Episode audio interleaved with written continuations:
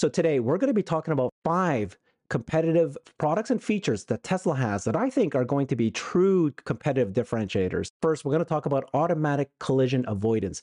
This is the ability for the car to have a, a, force field of sorts, and the Tesla car will never be able to hit anything ever again, whether moving or not.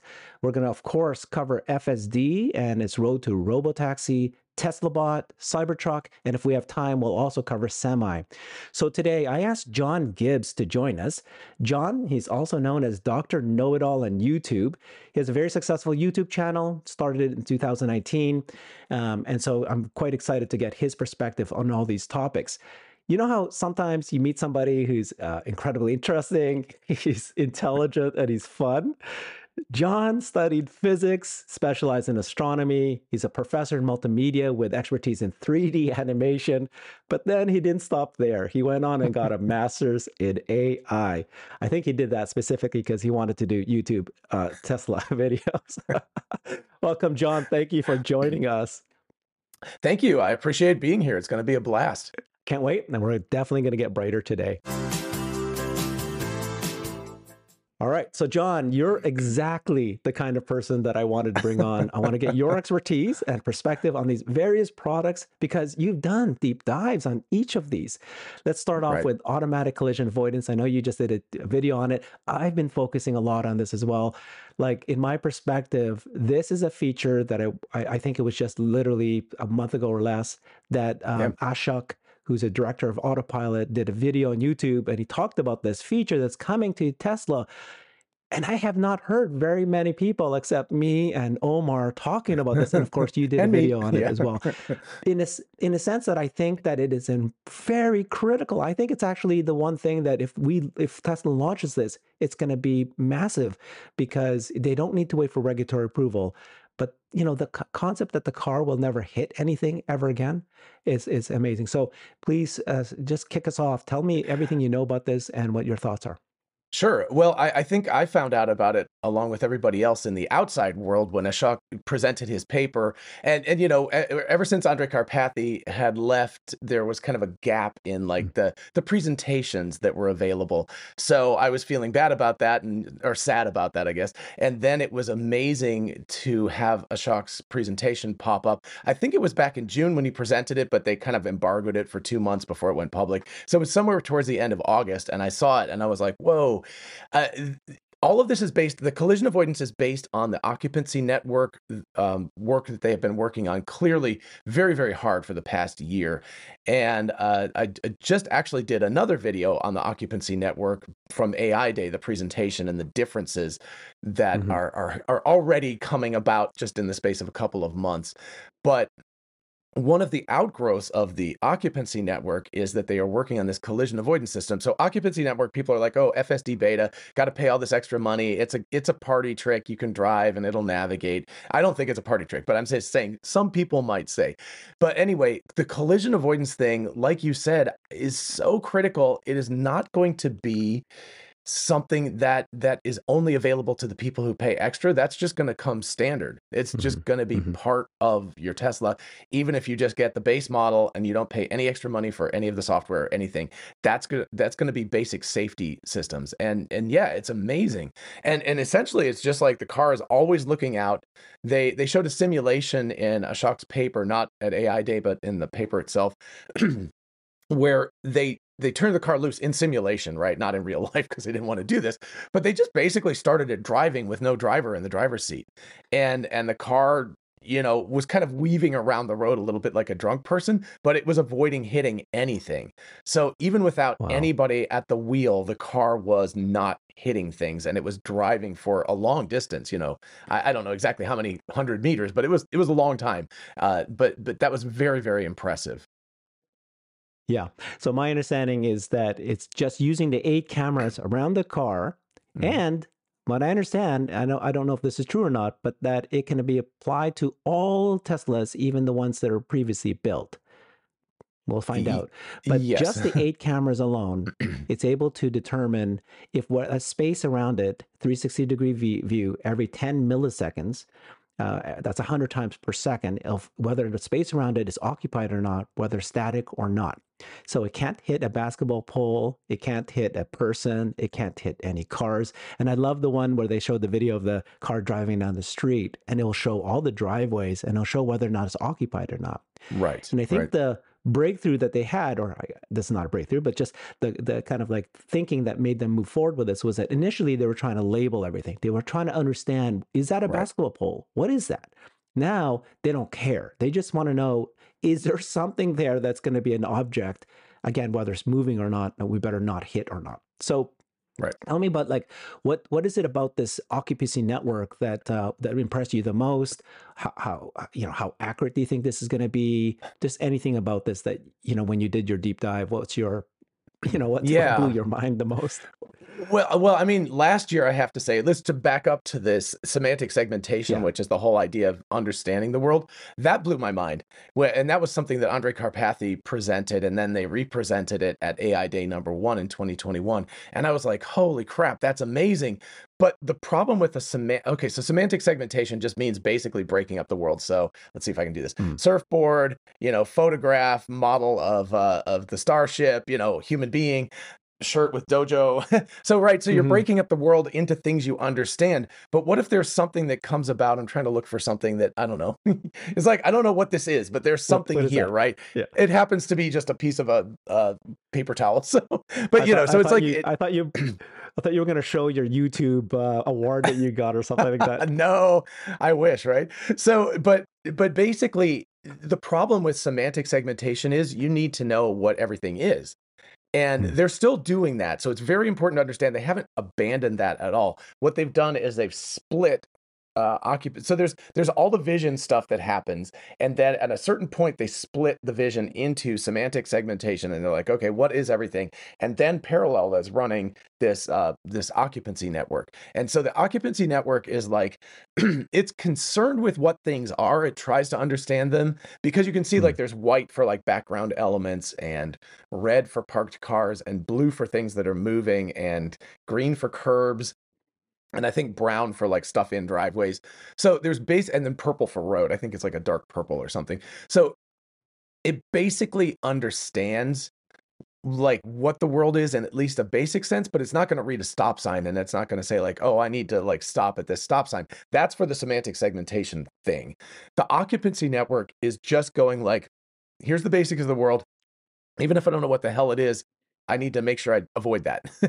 and the reason why, and so last year when Andrej was talking, he was talking about bird's eye view network, right? Which was creating like this 2D, you know, like like you're looking down on a map and you're seeing your car driving through it, which is fantastic. But the problem with that is that you can't see the volumetric space around you. So as you're driving, is there, you know, if if this is literally a paper towel that's lying on the road, you'll see an Hmm. object there, but it's like how much vertical space does it take up?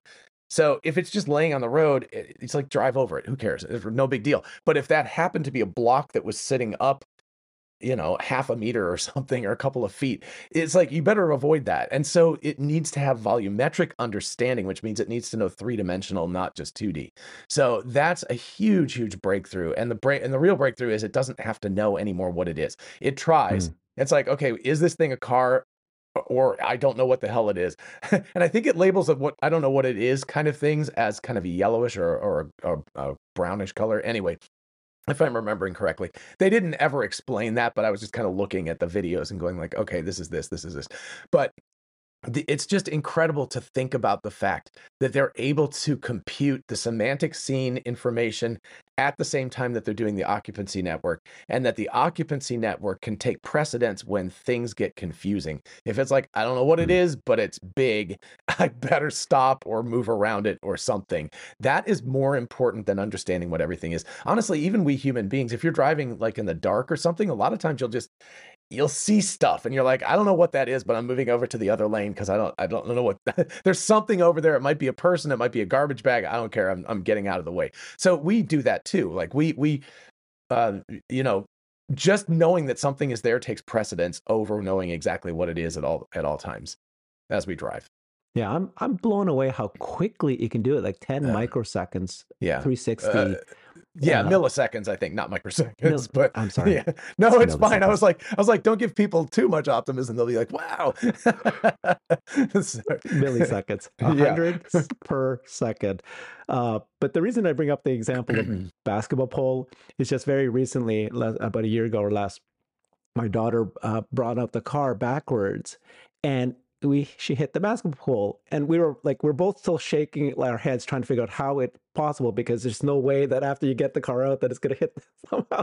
Right. That's the angle and um and so it you know it's like it's like, imagine if you have a car now that all of a sudden you know over the air update and it's not going to be able to hit anything anymore it won't be able to do that anymore it'll protect you from that that is i think a massive massive um you know uh, value proposition for our tesla's cars and now you said that Right. uh, it's going to be just rolled out to all cars and so this is the question I didn't know was whether or not it's just going to be part of the brand, it's part of the Tesla safety, and so they'll just make it to every car gets it automatically, or is it part of FSD? And if you buy the one version of EAP or FSD, then you get it. Do, do we Okay. know that for sure? So we don't know that for sure. I'm I should have been very careful to speak that. this is my assumption because of what was said in the talks that I, I'm Mm. pretty sure I have not seen an announcement from Tesla that says you know collision avoidance is going to be included in every car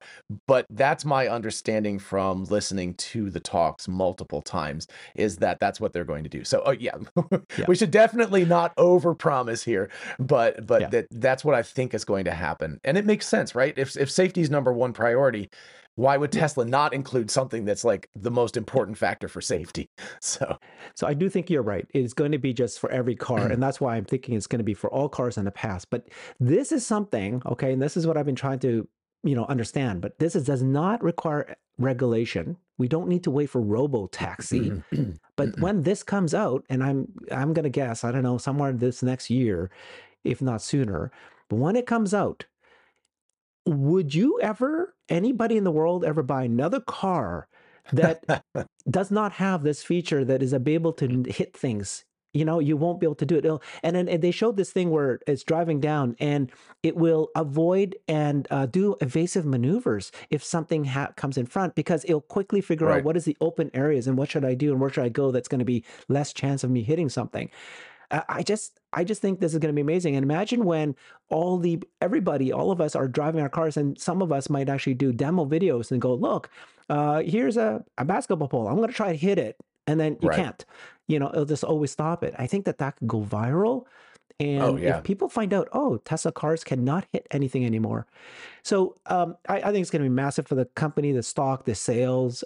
Right. And we don't have to wait for robo-taxi. And that's where I'm going. If they add some of it to FSD, then they'll be able to just actually even charge for that. But right I think you're right. right What so what's your thoughts on the um the ultrasonic sensors being removed? That was big of a controversy this week. yeah. How does this help with that? Yeah. So, okay, so I think the ultrasonic sensors, I believe, are actually incredibly tightly related to all of this stuff. And I don't think people have put the Yeah. pieces together yet. So, Yeah. and and again, I did the talk about this. So you definitely, if you want to like get into the weeds a little bit more on this, watch the watch the video that I did just a couple of days ago. but it it's Mhm. um essentially what happened was I spoke to one of the engineers after the talk and I started asking very specific questions about occupancy network. And the next version, so not 69.2.3, but probably 10.69.3 is Mhm. going to have a scalable uh resolution like voxel size. Essentially so what what currently is the occupancy network is at 30 centimeters per per like per side for the cube so you know ish like this right? So that's a pretty big thing right? So it's kind of human head size ish you know again so so you can't break the world down any smaller than that and the problem is that you can only look about 100 meters of, ahead of you. And if you think about you're going you know 75 or 80 miles an hour down a highway you're covering 100 meters like that you know? It's like no time at all. Yeah. uh, and and so it it has that i don't know do you have full self-driving beta I do, yeah. Yeah, I thought you did. So, so you know that thing where when you're driving rapidly and you're using full self-driving beta, a lot of times it feels like it's not realizing what's going on until the last second, and then it's like, whoa, I got to Hmm. slow down. So, I think that what's going to happen instead with this sort of uh, uh, resolution independence level of detail that changes continuously is up close. It's going to have very very tiny voxels so it'll like maybe break it down to like one centimeter or something. So it'll have a very very dense occupancy network right near the car and as you go away further and further the voxels are going to get bigger and bigger and bigger. And then you know this person was telling me that you could see the sky. So you can the car can't see the sky right now because it's outside of the the volume that it's calculating. Mm-hmm. so humans can see the sky but we don't see every single pixel in the sky. We just see a giant blue thing back there. So that was what'll happen is when you get to that distance, it'll just be like a big giant one voxel thing that's like sky. So that allows uh, much more precision, much more uh, distance to be able to be seen as you're driving far away, but equally, it gives you much more precision up close. So so okay. you're able to see things far away because it's just rendering them at very very low resolution. But then you're able to see things at very high resolution up close. And guess what ultrasonic sensors are for? I, I was gonna get. Mm-hmm. I was like, you're like, where's he gonna get to his point? The ultrasonic I, sensors. I got it. Yeah. Okay. So ultrasonic sensors are like you know when things are pretty close, within a maybe a meter, meter and a half, something like that. Sorry, I had to deal with metric mostly, but anyway, a couple of feet. So so it tells you how far away you are by bouncing sound signals off of the objects. It, you know, it reflects back in again but it only works at close range. But you don't need that anymore if you're able to use optical sense. If you're able to actually optically define what's going on at a very high resolution, then, you know, because 30 centimeters, right? Again, if you're looking at this, that's not accurate enough to park your car. You might miss and like park right over the curb or hit the wall or something. But if you can get down to like one centimeter, then yeah, for sure you can you can park your car. So so you can do things that you wouldn't have been able to do previously without ultrasonics. Now you have the ability to do that. So why do you need ultrasonics? And the last piece of this puzzle was that Elon Musk, uh, if we remember a couple of weeks ago, he said that uh, uh, prior to AI Day, they were working on Tesla Bot to have a demo, and they were also working on um, the the mm-hmm. actual smart summon. He said real smart mm-hmm. summon, and my mm-hmm. in my mind the real smart summon, and they failed. They didn't quite get there in time. But that is related to this high density occupancy network that's infinitely variable in de- in in level of detail, and and that's and the reason why it was important that it happened by September 30th is because they started shipping cars without ultrasonics. like uh, wow. basically, people are already receiving them. So yeah. so and they missed it's it, and delayed. you notice that yeah. Well, it, the, people are getting the cars without the ultrasonic sensors because they can look mm, around the yeah. car and it doesn't have those little pucks anymore. But that there's a lot of the features like the auto park smart summon and things like that they said are disabled until a software update and that's the software update that was supposed to happen by september 30th but didn't outside point of view i don't know speculation but you know just to be clear but i think that's a pretty clear explain how trail. smart summon why did why is that affected by ultrasonic sensors well because uh, well, because the ultra, if you don't have this high resolution, excuse me for a sec, um, if you don't have the ability to detect things at very, very precise resolution close by with yeah. cameras, then you need the ultrasonic sensors to tell you how far away you are from things. So imagine you're doing, let's do smart park, not smart summon. It's probably easier. So you've got your parking space and there's the end of the parking space. And you have to pull in and manage to avoid the cars yeah. beside you, not hit the curb thingy that's there as you're doing the pulling in thing, the ultrasonic sensors are mm. constantly mm. going like you're, you know, 16 inches away from this side and five inches away from mm. this side and whatever. So, but but without the without the ultrasonic sensors and without the higher level of detail mm. in the new version of the software, Gotcha. With this scalable, yeah, you just you just don't have the resolution to be able to park. So it's like every single item that they're like is delayed. I was like, yeah, exactly, because they don't have the occupancy network yeah. refined to that extent yet. Okay. Well, I trust them. I mean, they they obviously know what they're doing. Um, but it's going to be awesome. Oh, you know what? Strategically, I think of uh, when I hear this. I think that this is sets them up for licensing. So if you don't need to worry about radar, you don't need to worry about ultrasonic sensors, and basically you can just take the eight cameras and be able to not only do forget full self driving, just imagine right. this concept of uh, automatic collision avoidance. So now any car manufacturer can just any any car can pay. I think uh, Omar from Whole Mars blog said he estimates it between two to five thousand dollars. You get the eight cameras. You can outfit it. You get a super a computer in the middle, and now you license this technology from uh, Tesla, and now your car will never be able to hit anything anymore and be able to do smart right. summon, might be able to do parking. Eh, yeah, it's it, I you know again, this does not necessarily require regulatory approval for robotaxi. So no. No, this this could be quite mind boggling. I think it could. I think that there. I think you're absolutely right that the the financial potential is massive because a lot of companies are going to start taking a look at Tesla. Number one, they've got the cost down, right? It doesn't cost that much anymore. The cameras are not not very expensive at all.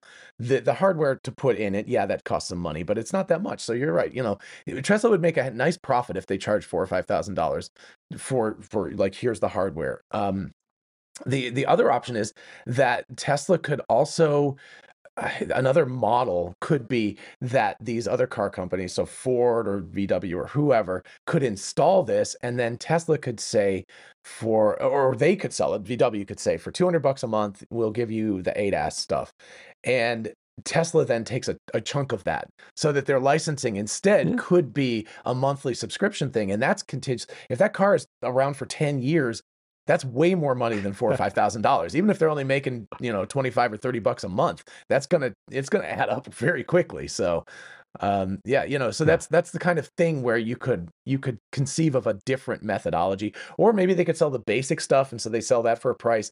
And if people want the full self-driving experience in a vw id4 or id5 or whatever it is then you pay directly to tesla for that? I don't know. Yeah you know so there's a lot of different business models and all of them look really good for tesla and the big thing is that they've just removed That's everything amazing. there's less stuff yeah. you don't have expensive lidar you don't have to have radar you don't have to have ultrasonics anymore it's crazy and and then the other thing because actually i just thought about it just now is that the regulatory NHTSA could actually work in favor this time in support oh, yeah. because didn't they recently put a I again don't know the details of this but forward collision warning is becoming something that they're now the you know enforcing that all car manufacturers must have then i heard a rumor or something that ford doesn't have that capability and so they might actually that might be one of the first things that they might license from somebody like a tesla I don't know. That doesn't sound right. Interesting. That's what I heard. Well, uh, it makes sense that but, I mean, yeah. NHTSA cares, and every other regulatory body in all the other countries too, and European Union and everything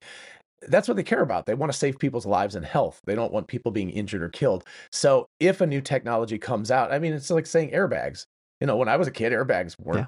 a thing. In fact, anti-lock brakes weren't yeah. a thing, but those were mandated over time because it was obvious the safety benefits. So if te- now the one weird yeah. thing about this is that that Tesla, if they're sort of monopolistically owning the technology, there could be an issue with that that, that people could be uh, mm, they gotcha. could say like, you, you, know, it's got to be a regulatory standard that anyone can implement.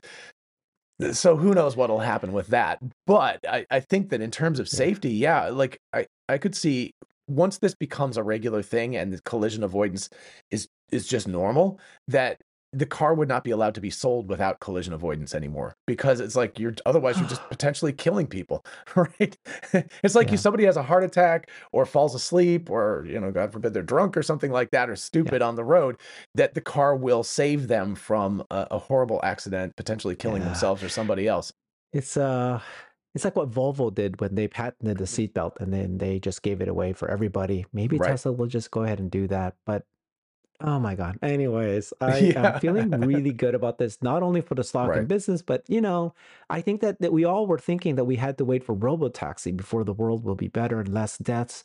The 230,000 right. people dying every year, the 2 million, right. 3 million people getting injured because of motor vehicle accidents. A lot of that will be removed. So I'm feeling very good yeah. about this. So let's talk about uh, full self driving and on its way to robotaxi. yeah. You know, we've been talking about this for a long time. A lot of people right. know the ins and outs of it. What's your perspective of this? Um, what's your uh, expectation of where this is going to go? Just curious your your thinking. So, are you asking like a timeline? I have a I have a huge well, optimism have, bias when it comes one. to that. so, oh, really? You do? I like that. Uh, uh, yeah. Well, no. I mean, I just I feel like it's I, I feel like I still and I know it's October and we're less than three months from the end of the year, but I'm I'm still pretty confident that we're going to be better that F- FSD is going to be better than the average driver by the end of the year. So mm-hmm. I got to be very, very careful. That doesn't mean it'll be approved to be a robo taxi. It doesn't mean that it'll be better than the best drivers.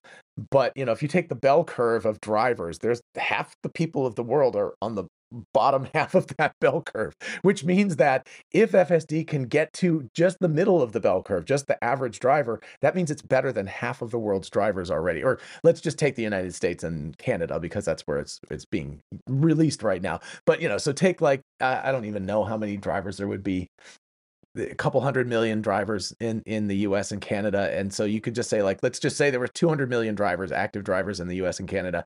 That means that if it was in the middle of the bell curve it's better than 100 million drivers on the road right now and that's uh, that's amazing you know it doesn't have to get to that crazy little tail where it's like better than 99.9% mm-hmm. of the drivers. If it's better than half of them that's already saving lives and making the world a better place. That that's really cool so yeah. I'm, I'm yeah, the, so the again, I'm see... optimistic it could happen this year, maybe. Yeah. so, I, so it all, like you just said, it depends on your definition of what this is, and right. people are getting very, very confused with all the right. different ways to think about this. But so what he has said is that by the end of this year, uh, full self-driving beta will be made available uh, for any Tesla that has either bought it or subscribed to it and they can just turn it on. They don't need to right. do the safety feature. Okay. That was right. the goal for the end of this year. Now, the other goal is that it needs to be better than a human. So, what is that definition? Right. better than a human. And the other consideration here is that we're not, I don't believe, I don't interpret that as saying that it's level five, it's driving on its own, and the human is sitting in the back seat. I see this as an ADAS, you know, uh, uh, uh, it's like a assistance to the driver. Right. And if you have this system that you can turn on and it you feel that you're actually going to be safer and you're still driving you're still in charge of it and you're still watching carefully what's going to happen but you feel like this gives you that extra automatic collision avoidance it gives you that extra eyes all over the uh, thing and it doesn't make stupid moves that you know you need to automatically just oh shit why did it do that? But you know right. basically does everything correctly and oh every once in a while it'll turn off because it doesn't know what's going to happen. Um, if it gets to that point then it's a very valid ADAS system. So, you know, for you, do you drive it now and do you feel that you need to turn it on today that it's going to actually make you feel safer? So today for me, I don't I don't feel that. I still think that I'm safer right. driving by myself. Um, but I can see very, very clearly that it's going to happen soon. I, I, can already see it that I'm going to want to turn this on. It's like right now when I'm driving on the highway, I do not. I drive. I mean, I live in Seattle, and I have family right. lives in Vancouver, where I'm originally from in Canada. So every month I drive back and forth, two and a half hours there, two and a half back. Right. I can no longer do this without turning on the autopilot because I feel safer with it on. Yeah, and less stress. So at some point, very soon, we're going to do the same thing with FSD beta. But yeah, right. So yeah, that's a that's a lot of stuff. I Okay, so I think what we've got right now, I'm, I'm calling it like cyborg driving, but essentially, I feel mm. like the safest driver right now is the human driving FSD beta because you're getting the best of both worlds and and that so so individually yes fsd beta like if i'm like see if i go out and do one of those videos where like my first test drive of the new version of the software and i don't touch anything there are stressful moments where i'm like oh gosh what's it going to do?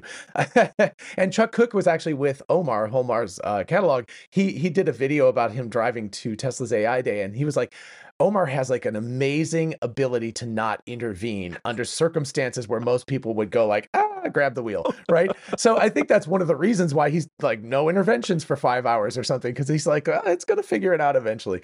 But anyway, but right now what happens is that like 95% of the drive plus the car is just fine. And now, at least in the area that I live, and like you're saying, you know, in Seattle for you or something, you know the areas that it's going to have problems with. Like you can sort of see it coming already because you're mm-hmm. we're sort of trained now to be FSD drivers.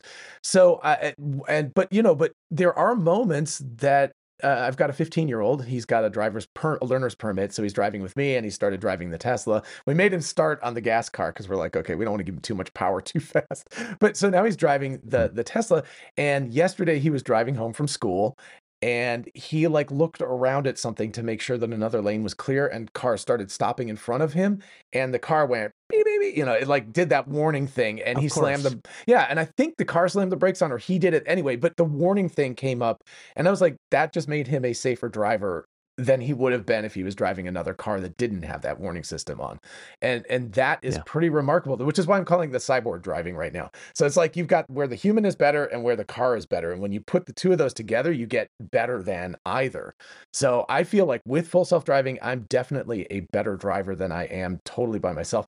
And gosh going on long trips my parents live like 10 hours away. So when eh, for that kind of a trip i can't even imagine doing it without full self-driving anymore. It's it's like you get tired. You know we're I, i'm a perfectly good driver i can drive 20 minutes to work 20 minutes home. Great i can do that by myself without a problem although i'm really lazy and i don't want to anymore. But but i can do that and probably i'm a better driver than the full self-driving is if it was just by itself and i was just by myself but on a 10 hour drive i guarantee you that it's better after a couple of hours because you just get tired as a human being and you can't focus that long and that intently for that many hours. So that's when it really comes into its own. And I know that's not full self-driving beta yet because that's like enhanced navigate on autopilot for the for the highways, but it's still using the vision stack. It's, you know, it's more or less the same thing at this point. Yeah.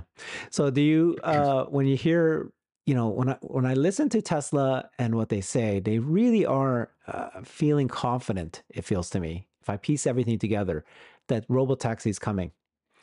Uh, you know, they started talking about d- creating a design for the you know the the the, the um, dedicated robotaxi, which they'll probably release that design next year. Right? It's like no steering wheel, right? No pedals and they they feel very comfortable and it's going to be designed in such a way that it's going to be you know catering to the occupant uh, and they still think and they keep talking about how this is going to be it's moving and improving and to, we're, we're going to get there and so what to what's Yeah. your thought about this and you know knowing what you know about exponential curves and, and the exponential Right. progress of innovation Right.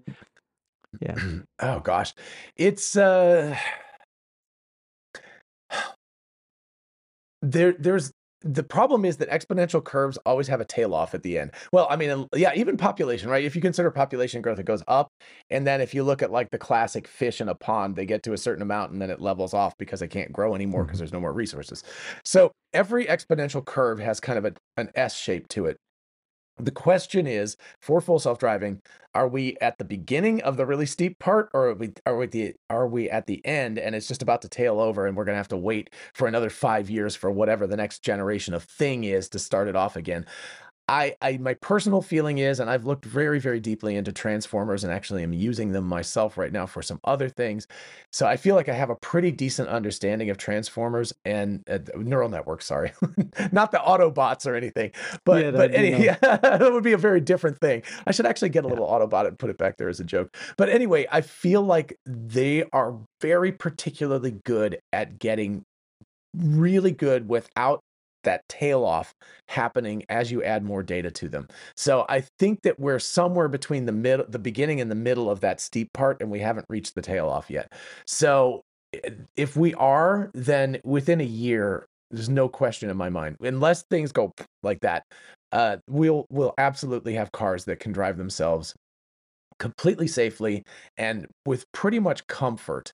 Uh, I don't know about you, but my wife is much less, let's say, uh, amenable to when the car Mhm. makes dumb moves and like jerks or something like that. She's like, "What is it doing?" You know. So, so I'm just Yeah. like, "Oh, it's just doing its thing. It's just a sil- silly car." But I think that's another thing that it's working on is to try to get rid of all of that sort of stuff too, so that the car is more um, smooth and that when you're riding in it, you don't notice that a human being isn't driving anymore because it's not doing robot stuff anymore. Uh, so I think, yeah, I think So it, it's going to get there. I, so I believe that it's going to happen. I think we're here. Uh, Yeah. Not here, but you know, it's it's we don't need to wait for another S curve. Uh, right. and the reason I say that is that you were at AI Day too. You were there. Yeah. Lucky you. Yeah, I know. It was pretty cool. And- when that Kate Park uh, demo uh, blew me away. And when she showed that one example, where one edge case, right, where there's this car kind of like sitting in the corner there, and you don't know if that's a parked car or if it's a person that's waiting to try to cross or not cross. right. and it it was a parked car, but it, just the way it was positioned, everything, it certainly looked like that it was you know cross traffic. And then Right. they fed it this edge case with all these videos, and then now it's got that figured out. Right. Okay. And so it's like, you know, we're we're there. If it can figure Yeah. that out, and it's just a matter of them knocking out the March of Nines, all these different edge cases. Uh, so I don't know if there's going to be a limiting step anymore because occupancy network has shown me that that was the thing for me, right? Occupancy network is knowing the lanes, knowing what's open and not open. And then and then the rules of the road, I'm not worried about that one, which is, you know, like if sometimes it doesn't know if it's supposed to turn or automatically turns left when it's supposed to turn right. I think that that's that's solvable. It's not going to be a, it's not something that's not going to be solved. And then the Right. final thing is all these edge cases and do they have enough machine learning and uh, neural networks and and so forth. So okay, cross fingers, but uh, we'll see what happens. But I think that by next year, by two years, and again, it's like exponential, right? We are, you know, where we Right. were two years ago, where we are today, and then which feels slow, feels like yeah, that was a huge improvement, but it wasn't, you know, it wasn't that uh, that noticeable. But I think it's Right. going to be very quickly, all of a sudden, and it's Right. going to happen like that, all of a sudden. i don't- I don't know if do you've seen that that picture. There's like a kind of a meme that's out right now where there's like a growth curve of AI intelligence, and it's like it's like worm, Hmm. lizard, you know, uh, Mhm. fish, like cat, and then it gets up to dumb human, and then it gets to like really smart human, and then it gets to crazy smart, like above human level. But the bottom part is very, very slow, uh, you know, and then there's time on this axis. So it's like long time, long time, long time. No results, no results, nothing really important's happening. But when it starts to tip up, it's like, and and right now I would say that FSD is kind of dumb human. It's it's it's pretty good, but it's not that great. It's still like a, a person with a learner's permit. So, you know, it makes mistakes. But the difference in time between that Yeah. and smart human or good human in terms of this driver, and then like way beyond what human capabilities are, is so short. Uh, Yeah. I think it's also. Um, uh, I was actually talking to one of my Patreon patrons on Discord about this just very recently. He was saying, well, eventually Tesla bot, or sorry, not Tesla bot, but full self driving won't be able to get any better because humans won't be driving anymore. And how will it learn? Oh. And I was like, I was like, no, it's No. actually still going to be able to keep learning. So one thing that's really important, and I, I meant to say this earlier, is the thing you have to think about FSD is it's not a destination, it's a journey. There's literally no way to ever drive perfectly. No one, no one, no computer, no nothing can ever drive perfectly. So it's always getting better and better and better. So the question is, you know, how quickly can you get better than every single human being? Uh, but anyway, so um, oh gosh, what was I Mhm. saying? I was talking to my Patreon patron about um, uh, Exponential curve. yeah, that wasn't it though. Oh well, I'll come back to it. I'll remember it in a minute. I got sidetracked by the other thought. But anyway, these these things. Oh, uh, he was saying, how could it get any better? Like after humans stop driving. So let's just say it's 2040. All humans are off the road. You're not allowed to drive anymore, except on like car farms, just like a horse farm now. And and he's like, well, then it's never going to get better. And I'm like, no, it definitely will, because still accidents will happen. They will be very rare, but they'll happen. And the car eventually will be making microscopic judgments about itself. It's like, was I was I you know two millimeters over to the right of where I should have been for this trajectory? And it will constantly be feeding itself that data and learning. So I think it will actually get even better. Like there, it will actually accelerate and get better hmm. as only as only robots are driving. John, it's already doing that now. So uh, Yeah, the yeah. very first time that I turned on FSD beta a year ago, okay, uh, one of the first times that that car approached a three-way st- uh, at a T road. So there, uh, I had a stop sign, and then the- the you know the cross road had two stop signs, right? And I was supposed to turn left. I was heading to the post office Right. and I was using FSD beta, so I wasn't touching it. The car uh, hugged the right side because there was hedges to the left, and so that it could it would do exactly what I would have done, which is you know high, high you know safely go a little bit more to the right. Right. of the road so that I can see more. and I asked this question to everybody, and the va- majority of people who said that this was the car learning on its own. It's it's teaching itself that that is the better way to do this rather than so it wasn't like looking at the way I drove um, and that's not how they teach Go, uh, you know, Deep Mind how to beat the best humans in Go and chess. They initially tried to feed it examples of how humans would play the game, and it didn't Right. beat them. And then they Right. eventually moved to the model where they just let the computer teach itself what to do. uh, no human in, no human uh, videos needed to throw in what the human would have done. They just let it play against each other. Uh, and then the, the computer learned how to do moves that no human would ever do. So Right. the, all the pundits were going, "Why did that computer do that go move at so early in the game, which is so stupid?" It was like n- no human would ever have done that, and it turned out that that was a very long game. So it- Right. yeah, not worried about that. No, Okay. and, and I mean, I think that there is a Tesla stage where Oh, you there a stage. Sorry, there is a stage where you have to give it human, like you know, the early versions of chess and Go and things like that. They did feed Yeah. it games, but that you're right. The part where it gets the flywheel, where it can teach itself, that's when things get really good. so yes, and speaking of that, let's do Tesla bot. Yes. Yeah, yeah. Well, you were talking about Transformers, and we know that they called it Optimus, and then Right. they called it uh, what is it, the B or something? uh, Bum- Bumble C, which I nobody said anything about that, so I had to call it out. I'm sure that's Bumblebee, you know, which is one of the Transformers. Yeah. So Optimus is No, the leader sure. of the Transformers, and yeah. So anyway, so he's Bumble C instead of Bumblebee. yeah, and it makes sense because they're a car manufacturer trying to now make robots, and so right? yeah, and it was appropriate. I mean, the way he walked and everything was a little bumbly, and like. But this is where you get to the dumb human thing. It's like everybody was like, "Oh, haha, look at how dumb that thing is," and I'm like, "Oh." But the time difference between dumb robot and smart robot, and like really, really, and I mean, I shouldn't say smart, but like like dexterous. It, it looked very bumbly. And but the difference between that and like a super super elegant robot that's going to be able to walk and do a whole bunch of things is really small. That that time difference is tiny at this point. Yeah. Uh, I'm I'm very So convinced that a year from now, a year from now, it's going to be doing useful work in the factories. Like, and there's going to be lots of them being manufactured.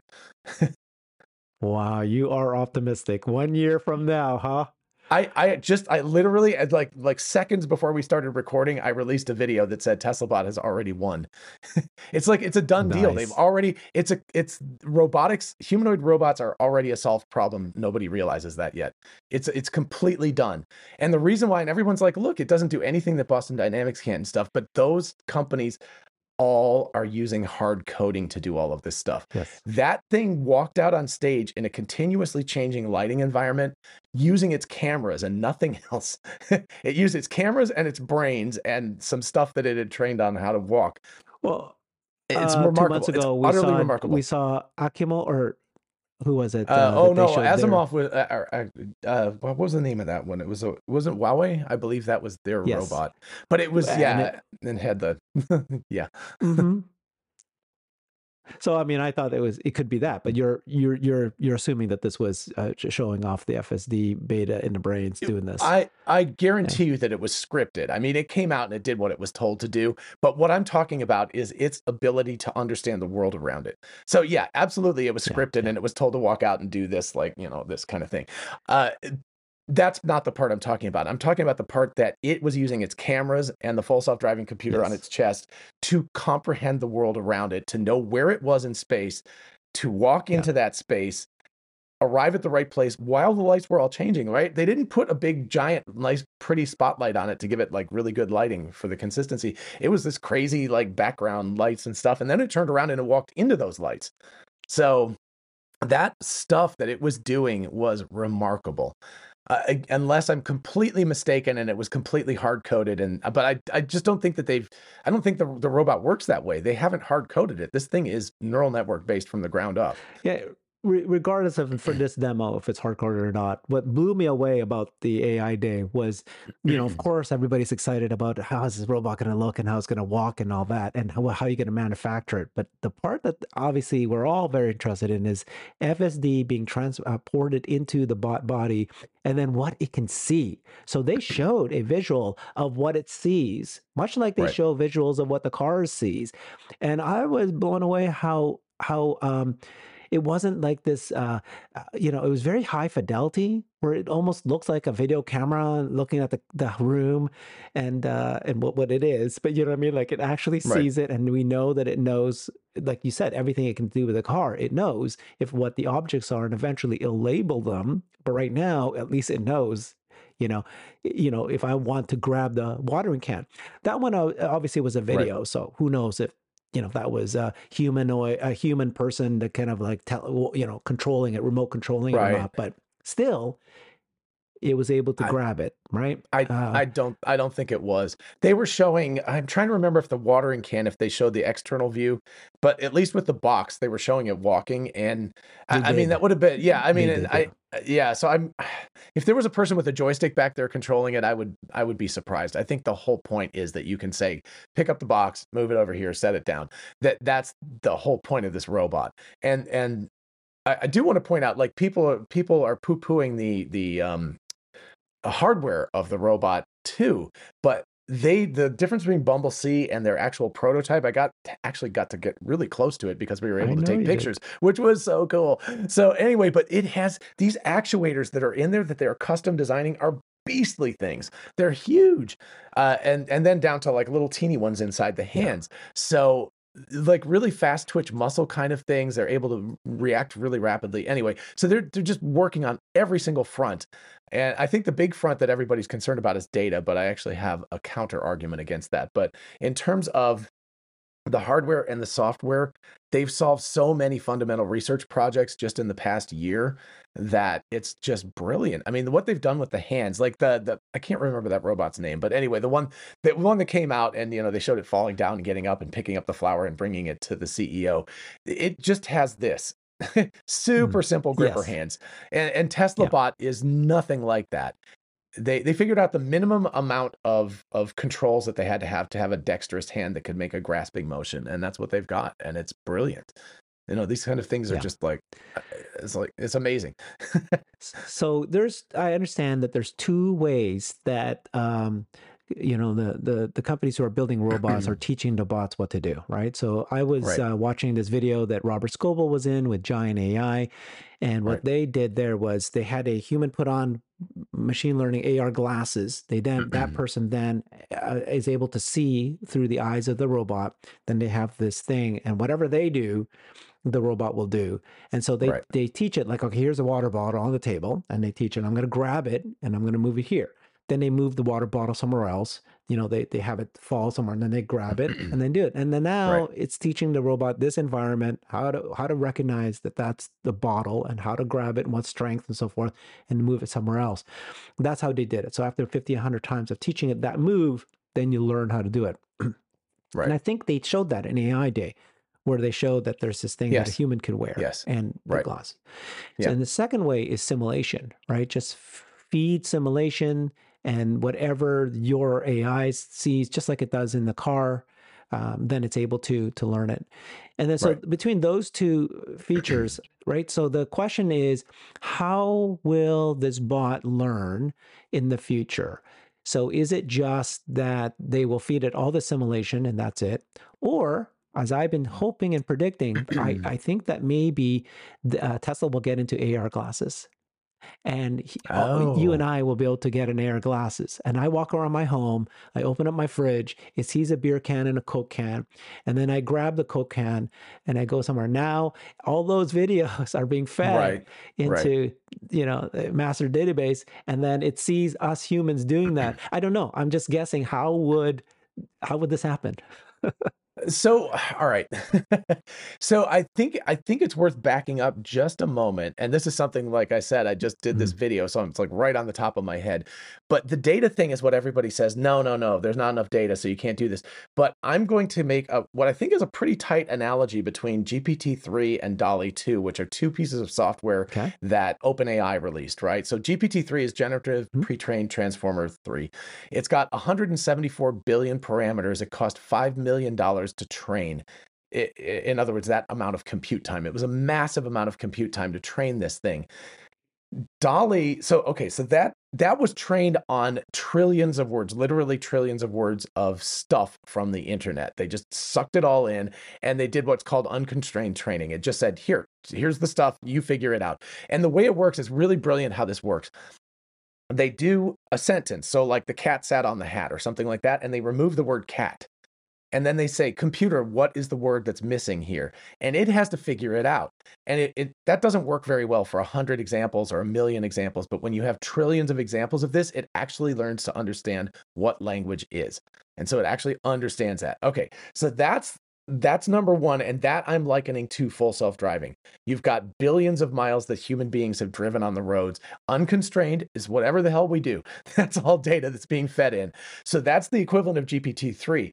DALL-E 2 is a subset of that that's already trained that they retrained on again a lot of data but a whole lot less than the original gpt-3 and it produces the cool work where you can say like show me a picture of a cat sitting on a hat and it will draw you a picture of that and um, fanciful whatever you want. It can be really really cool. So i'm likening that to tesla bot and what I'm thinking is the consequence of that is because you're fine tuning something that already exists. You have all of these beautiful neural networks that you've created the architecture for, you've trained the weights, you've got everything tuned really, really nicely. Now you're transferring it over. You don't need nearly as much data as people think in order for this thing to sense and understand the world. It's like it's like it's automatically you know, if you're training something from being an infant and just coming into the world to being like maybe three or four years old or five years old or something, TeslaBot like is automatically jumping to being five. And so it just has to go from that to being able to be a useful thing, right? That that's the kind of advantage you get. And it doesn't need all of that beginning data because all of these weights are already so close to right anyway.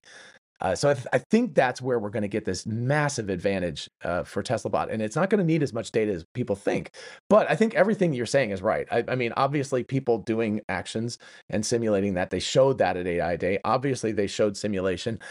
I, I think it's actually a brilliant idea. I mean, Tesla marketing, if they could do it like Facebook has some glasses now that have little cameras in them and you can record stuff. And if Tesla created something like that that was a, a fun consumer, oh hell. I mean, they they made like the cyber whistle, which is like right back there. I mean, that does nothing. Yeah, and we all bought it. So I mean, they would they could do it and just say, like, hey, you're gonna help train the Tesla bot. It's 300 bucks, and everyone will be like, okay. But but you yeah. know, if they could make it somewhat useful so that people would want to wear it around and it would just be a fun thing to do uh, sort of yeah. gamify it or something, then you're absolutely right because then they can monetize it.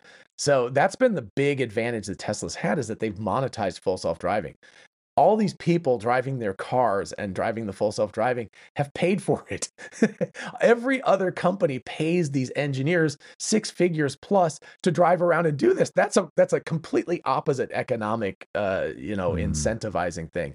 And that's why Tesla's really unstoppable in this whole area. But I think, you know, that's actually brilliant. yeah. If they did something like these VR glass or AR glasses or something, yeah. Yeah.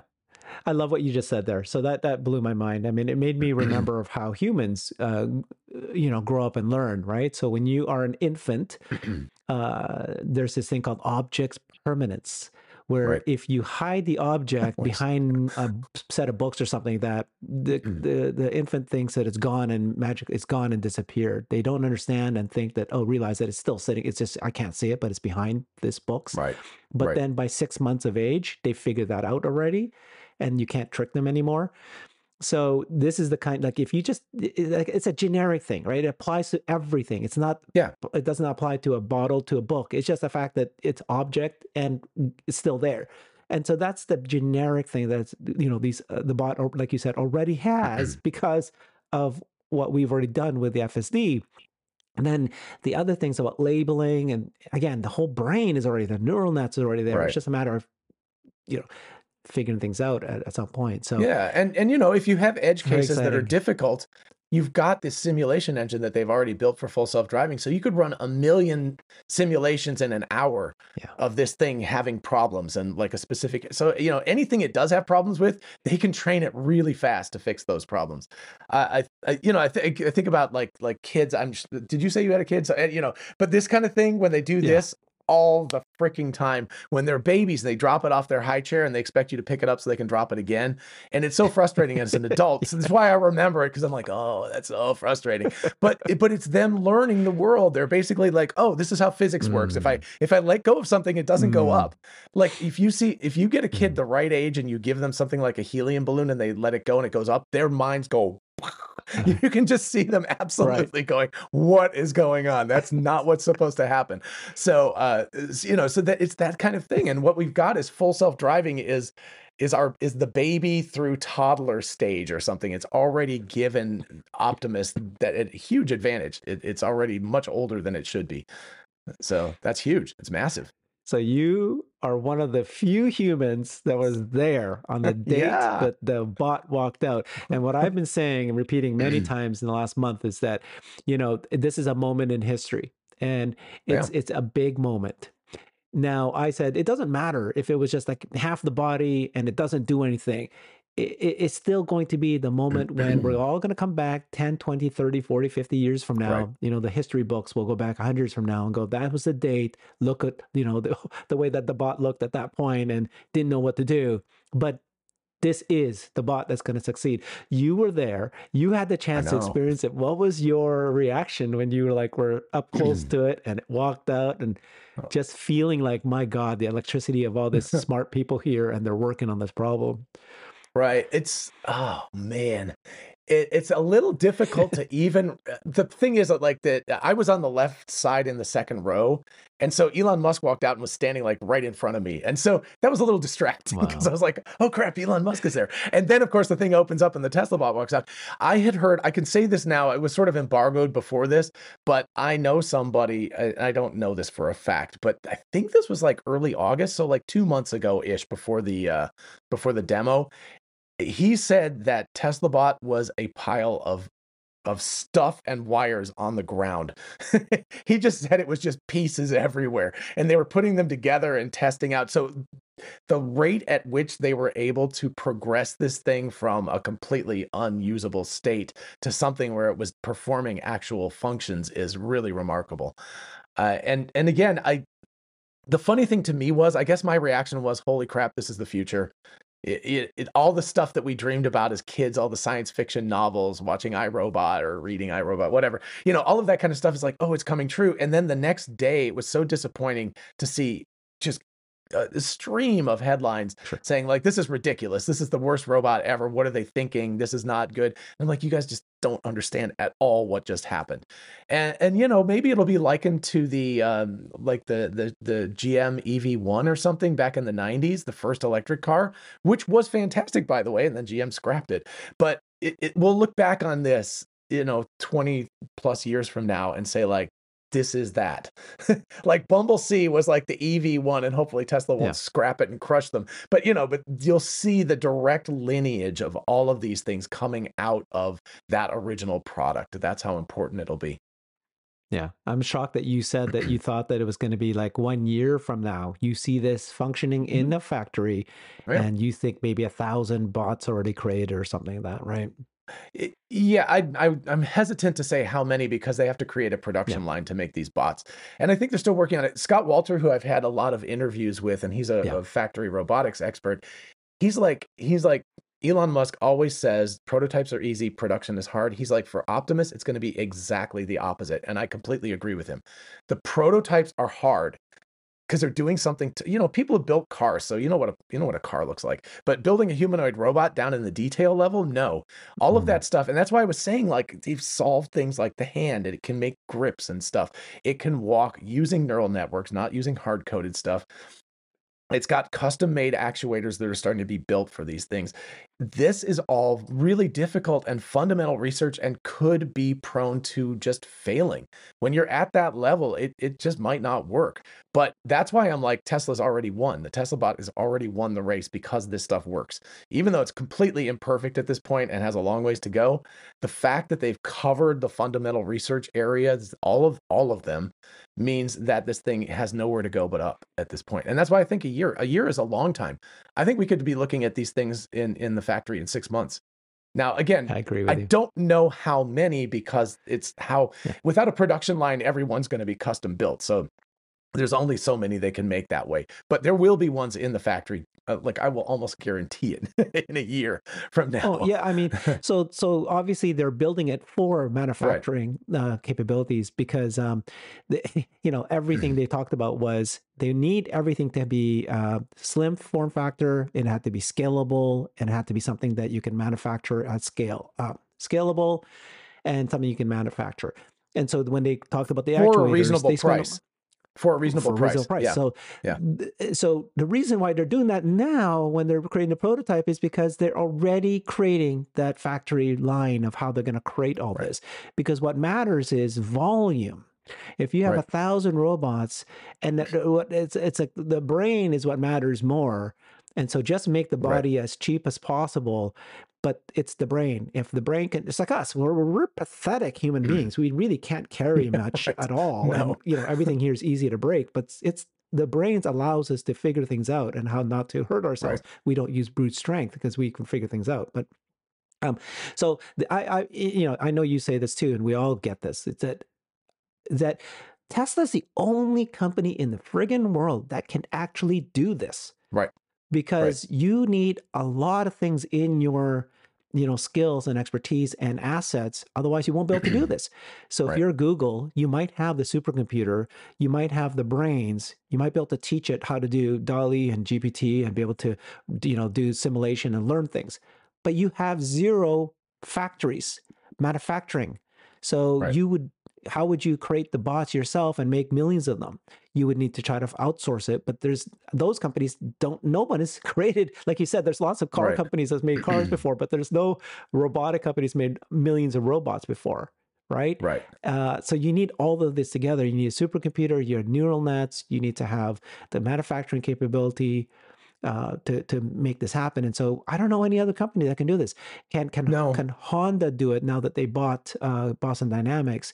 Can they do it? Um, I think they're missing the brains aspect. but they don't have the supercomputer. Yeah. Yeah. So so the the other thing you're missing is just the the the willingness, the vision and the willingness, the guts to do Mm. this.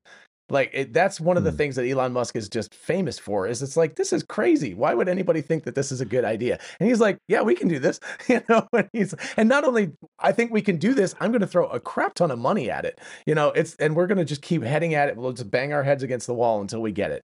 I, I can't imagine how many sleepless nights those robots on stage represented. You know, that's, that was a lot Yeah. of time and stress and effort. And of course, not to take away anything from all of the people who laid the fundamental research to make all this happen, right? This didn't just appear out of a vacuum. They were working with, uh, was it Dennis Hong uh, at, you Yeah. know, RoMeLa and at UCLA and tons of other people, right? So they're standing on the shoulders of giants. So it's absolutely not going like, look, Tesla did this in a vacuum without anybody else being around. No, obviously not. But to put it all together, I, I think it's worth looking at just the actuators, for example, and, and people don't pay enough attention to this. So, for one thing, uh, and you were talking about the brains compensating for things, and Scott's talked about this, and it's not something I think about a lot, except recently I have because he talked about it. We have compliance in our hands, and what that means is, our like when we grip something, Mhm. we, we don't grow to the exact same spot every single time when we grip it. Uh, and if you Mhm. think about like a factory robot, like one of those ones that's like like Mhm. that, you know, those things It's have to know down to the yeah, it's down to the millimeter where the object is going to be and down to the millimeter where it's going because it's stupid. It's really strong and it's really fast and it'll do things repetitively over and over again. But we humans, because we're made the way we are, we're squishy. eh, Our hands are not going to end up in the exact same place every time. So our brains compensate. We're we're sensing it, we're looking at it, we're feeling it, and we compensate for the fact that every single time is a little bit different. That's what you're getting with this robot. You don't have to build an expensive robot because the brain can compensate.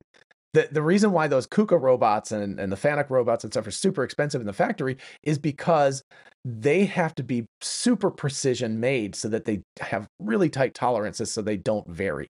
They have to be really, really, and, and even so, Scott says that every one of them has to be calibrated. Every time you move it, Hmm. you have to recalibrate it. So here you've got a brain that's constantly recalibrating. So anyway, the actuators, they're custom designing actuators, but they don't have an actuator for the knee and an actuator for the hip and an actuator Yeah. for the torso and the actuator for the shoulder. They have, I think, two actuators do Yeah. all of those different motions.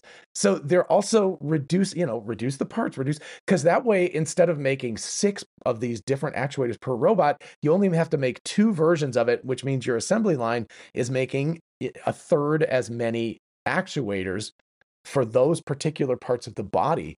And that means that you can produce three times more. And that means you get economies of scale. And that, you know, so they're, they are, they're absolutely going like, how can we make this inexpensively? And that's critical. It's absolutely critical to making this robot. The hands. Let's talk about the hands. Ooh, That's one Did of the you places know where they com- were going to come out with five fingers? A lot of people said that they that was pretty obvious, but obviously, if you look at Boston Dynamics, they have like this. Then you see the other guys that have this. it's like this. Why right. is it that they haven't done this? Because it's hard. It's not easy. It's very. You're talking hard. about five digits that are moving independently from each other right. and being able to teach it what to do. But it's so obvious. We know the opposable thumb is so critical.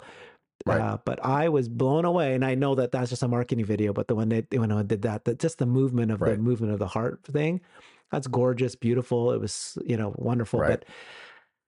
But yeah, what's your um, opinions or any thoughts on that? Well, I mean, I'll start with the compliance thing. So obviously, if you've got these hands, they're being controlled by cables and stuff like that. They're not direct actuators in each finger. Uh, and and you know this sort of motion is not exact every time. So that's why you need the brains. It's got to be able to understand where these hands are through different methodologies. How does it sense? how does it sense? It doesn't have I- skin. You know, they didn't tell us. doesn't I- have Yes. Well, they have cameras in the eyes, so you can certainly look at it and decide No, if you but- close it. But you don't know how much force you put on it. You don't want to squeeze Yeah. like a plastic bottle too tightly. So more than likely, it's either got some sort of resistive measurement inside, or uh, Scott says you can actually measure the current across these things, um, and it will Ah. tell you how much effort you're putting into it. So there are ways of sensing it through the sensors. I don't know that there's actually any sensors in the fingers at this point. Maybe there are. They're hidden underneath kind of like rubber pads, so it's a little hard to tell. Um, but there could be basic ones, right? That just you push on it and it just has like that thing as as it squishes down, it just resists more, and so it knows that it's pushing harder. So that would be a pretty basic thing you could put in. Uh, but I think I, I I I thought I was always convinced there were at least three fingers on the hand plus the thumb. I didn't know if the pinky was going to be there, and we've made so much hay out of that in all these videos. But uh, it was it was really funny. It wasn't literally until walking into AI Day and they had this picture again, but then they had Yeah. this picture on another wall, and I was like, oh, it's got five fingers. so it wasn't until that moment that I knew it had five fingers. Uh, you know, but a lot of people didn't think they were real hands. They thought they were CGI renders. I never thought that. I was like, nope, nope. If they were doing CGI, they would have made it look like the original plastic, beautiful Optimus. I was like, this is real, and I'm very proud that I was actually right about that. But you know, but I, I but look at what they've done. They've created fingers that don't have all of these controls. It's only got uh, a hinge joint here. Sorry, it's hard to point. A hinge joint here and a hinge joint here. This is all one solid thing with a little bit of curl to it, and it pulls a cable like a fishing line. It's metal, but it goes like this. It goes, and so it always curls the same way. But all you care about is this motion. If you can make that okay sign like it did, and you can grasp something, then you can grasp a, a, a excuse me, a power tool or your beer or whatever it is. You know, you can. This is tea, not beer, but anyway. Uh, but you know, but you can, if you can get that basic grasping motion, it's never going to crochet. It's not going to be able to mm. pick up a quarter off the street. It, you know, it won't be able to do or eat with chopsticks or something like that, right? It's not going to be able to do super dexterous things, but that's not what we need TeslaBot version one to do. It's a it's a factory robot. Love it. Okay, lots of things. I want to keep talking about this, but I think we need to move forward to Cybertruck and Semi. These are Yeah. two products that are coming now. This is now. So Semi yesterday, uh, they announced that Semi is now partnered with Pepsi. Today, Pepsi confirmed it. They're going to be delivering the first semis to Pepsi December first. It's here, and Yep. Cybertruck. So Cybertruck is slated for production in in June. You Right. know that could definitely slip. But I think, uh, first of all, this is a signal that they're they're not battery constrained anymore. And I think Right. both of these needed Right. 4680 batteries, correct? But my gosh, two massive new industries. And I think because they've been around for so long and we've been waiting for so long, we're kind of like, uh, whatever. Right. right. No, this is a huge deal that they're coming out now. yes, and uh, you know, and I'm also like, I'm I'm waiting with a little bit of bated breath to get the uh I don't some sort of new Cybertruck like event. I don't know if it'll be like when they actually start selling them to people. That would be sad if we had to wait for like that long. I really want to know what the new specs are. Yeah. Because you know, Elon keeps teasing like this is going to be the best thing we've ever built. And I'm like, what beyond the Model S Plaid are we going to get with this beastie, right? You know, it's like, what kind of crazy stuff? Uh, I, I think it's almost guaranteed that we're going to get hardware 4 in the Cybertruck. Um, and maybe the semi is using that too. I, you know, there's, there's, I, I, I, kind of agree with Dave Lee that I have a feeling they're sneaking some hardware 4 into things now. I know that Optimus is using hardware 4 without a doubt. Like again, outside speculation, but there's no way that they're still using the old hardware that's currently in our cars. They're using the new one. Um, and then new cameras. Uh, I think new cameras are starting to appear, and I think the Teslas that don't have the ultrasonic in them have the new Samsung 5.4 mm. megapixel cameras and possibly hardware four in them. so you know, but but anyway, that that what we're seeing is just the results of so many years of Tesla working hard at this, and obviously the pandemic, the nice. chip shortage, all of that stuff set them back as it did with everybody else. But now all of a sudden they're just like, we are ready to go guns blazing with uh with and you're right, the battery constraint is a huge thing. And I, I I'm pretty sure you're right. I think that Cybertruck and Semi are completely dependent on 4680s. Uh, so that means that they have a huge amount of confidence that they're shipping the semi now means that they have a massive amount of confidence in the ramp of their 4680 batteries and that's amazing that's really really cool yeah, so let's talk about Cybertruck features. I mean, uh, he talked about and shared that it's going to be able to, you know, function as a boat for short periods of times. Uh, that you know, he was hinting on that for a long time, but that alone is a big blow, uh, you know, right. blow my mind kind of scenario, right? It's like awesome, my God. well, the uh, thing that goes beyond yeah. that is it's not just floating. He said he wants to go across the South Padre Island Channel to get to Boca Chica, which would be cool, by the way. I would love to do that, but I'm like, that's open ocean. The tires. It, I don't know. Is it going to be James Bond? I mean, he, I know that he loves the James Bond, that old yeah. James Bond thing that was like the amphibious car. Yeah, he bought it, right? So, yeah. I mean, are literally are the tires going to turn sideways and a little fan's going to uh, like a, a screw's going to come out the back and it's going to like be able to drive? I don't know.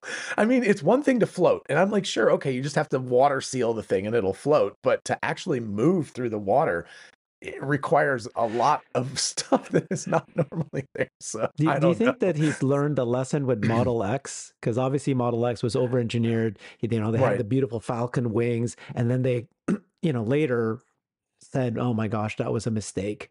It was right. over engineered, cost too much, made more issues, but they wanted to wow, and they did. Yeah. And now are they trying to do the same thing?